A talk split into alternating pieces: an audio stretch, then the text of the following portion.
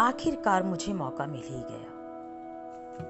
Half girlfriend, Chetan Bhagat की। शानदार novel, कुछ अंश आपके लिए। आखिरकार मुझे मौका मिला। वह लाइब्रेरी में अकेली बैठी थी और यूरोपियन लिटरेचर के इतिहास की किताब में खोई हुई थी। उसने red and white salwar kameez और ब्लैक इयर पहन रखे थे।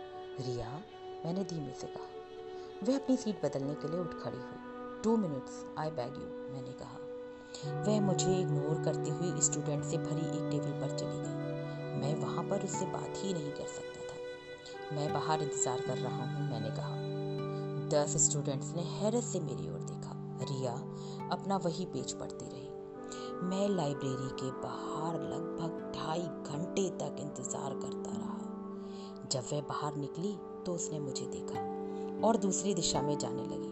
बस दो मिनट मैंने उसकी ओर दौड़ कर जाते हुए कहा। लेकिन मुझे तुमसे बात ही नहीं करनी है अंडरस्टैंड उसने कहा। मैं इसी तरह तुम्हारा पीछा करता रहूँगा। इससे तो बेहतर है कि हम यही बात कर लें। उसने मुझे घूर कर देखा और चुपचाप खड़ी रही। उसकी मुट्ठियाँ बेच गई। तुम्हारा टाइम शुरू होता है, उसने कहा। Listen I am really really really sorry उसने अपने हाथ बाँध लिए। किताब अब भी उसके हाथों में थी। अपना वक्त बर्बाद मत करो।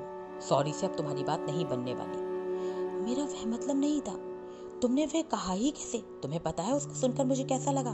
उसने मेरी आँखों में आँखें डालते हुए कहा, मैंने नज़रें घुमा ली। मैं एक रिज़र्व पर्सन हूँ, माधव। मैं लोगों के सामने आसानी से नहीं खुल पाती। मैंने तुम पर भरोसा किया और तुमने उसने अपना निचला होठ चबा लिया। आई जस्ट जस्ट वॉट जो बात तुमने मुझसे कही मैं ज़्यादा हिंदी नहीं बोल पाती, लेकिन मुझे हिंदी समझ में खूब अच्छी तरह से आती है, माधव। उसने कहा और अपना सिर घुमा लिया। फिर वह मानो खुद से बातें करते हुए बोली, मेरे दोस्तों ने तो मुझे पहले ही तुमसे आगाह रहने को कहा था। I just I just love you Riya yes right वाकई? वह अपना प्यार जताने का बहुत क्लासिक तरीका था। वह वह तो गुस्से में मेरे मुँह से निकल गया था। लेट मी बी क्लियर ज़िंदगी में आज तक मुझसे किसी ने इतनी चीप तरीके से बात नहीं की है। मैंने तुम्हें अपनी ज़िंदगी में जगह दी। हमारे बीच कुछ था। वह अब भी है। नहीं, अब नहीं है। अगर तुम मुझसे इस तरह की बात कह सकते हो तो पता नहीं तुम अपने मन में मेरे बारे में क्या सोचते होगे। मैं मैं बस तुम्हारे करीब आना चाहता था। तुम्हें अपने से दूर नहीं करना चाहता था। तुमने कहा था, देती है तो दे, वरना कट ले। क्या यह सुनने में करीब आने जैसा लगता है? मुझे मेरे नामुराद दोस्तों ने उकसा दिया था रिया। उन्होंने मुझसे कहा था कि जब तक तुम मेरे साथ नहीं सोओगे, तब तक तुम मेरी नहीं हो सकोगी। तुमने इस बारे में पहले अपने दोस्तों से भी डिस्कस किया था।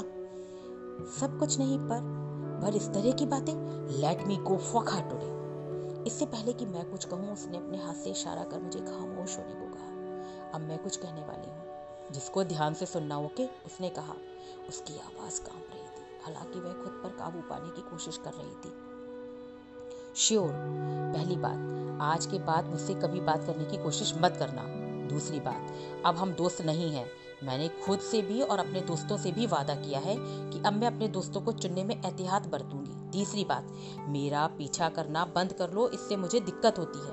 मैं नहीं चाहती कि मुझे अपने पेरेंट्स या कॉलेज अथॉरिटी से तुम्हारी शिकायत करने को मजबूर होना पड़े। Riya, please go now. उसने अपने हाथ बांधते हुए मानो हाथ जोड़ रही हो। मैंने आखिरी बार उसे ध्यान से देखा। उसका खूबसूरत, लेकिन गुस्से और उदासी से भरा हुआ चेहरा, उसके लंबे बाल, जिन्हें मैंने सहलाया था, उसके होठ जिन्हें मैंने चूमा था, और लौट आया। वह भी जाने लगी। मेरे कानों में उसके कदमों की आहट धीरे धीरे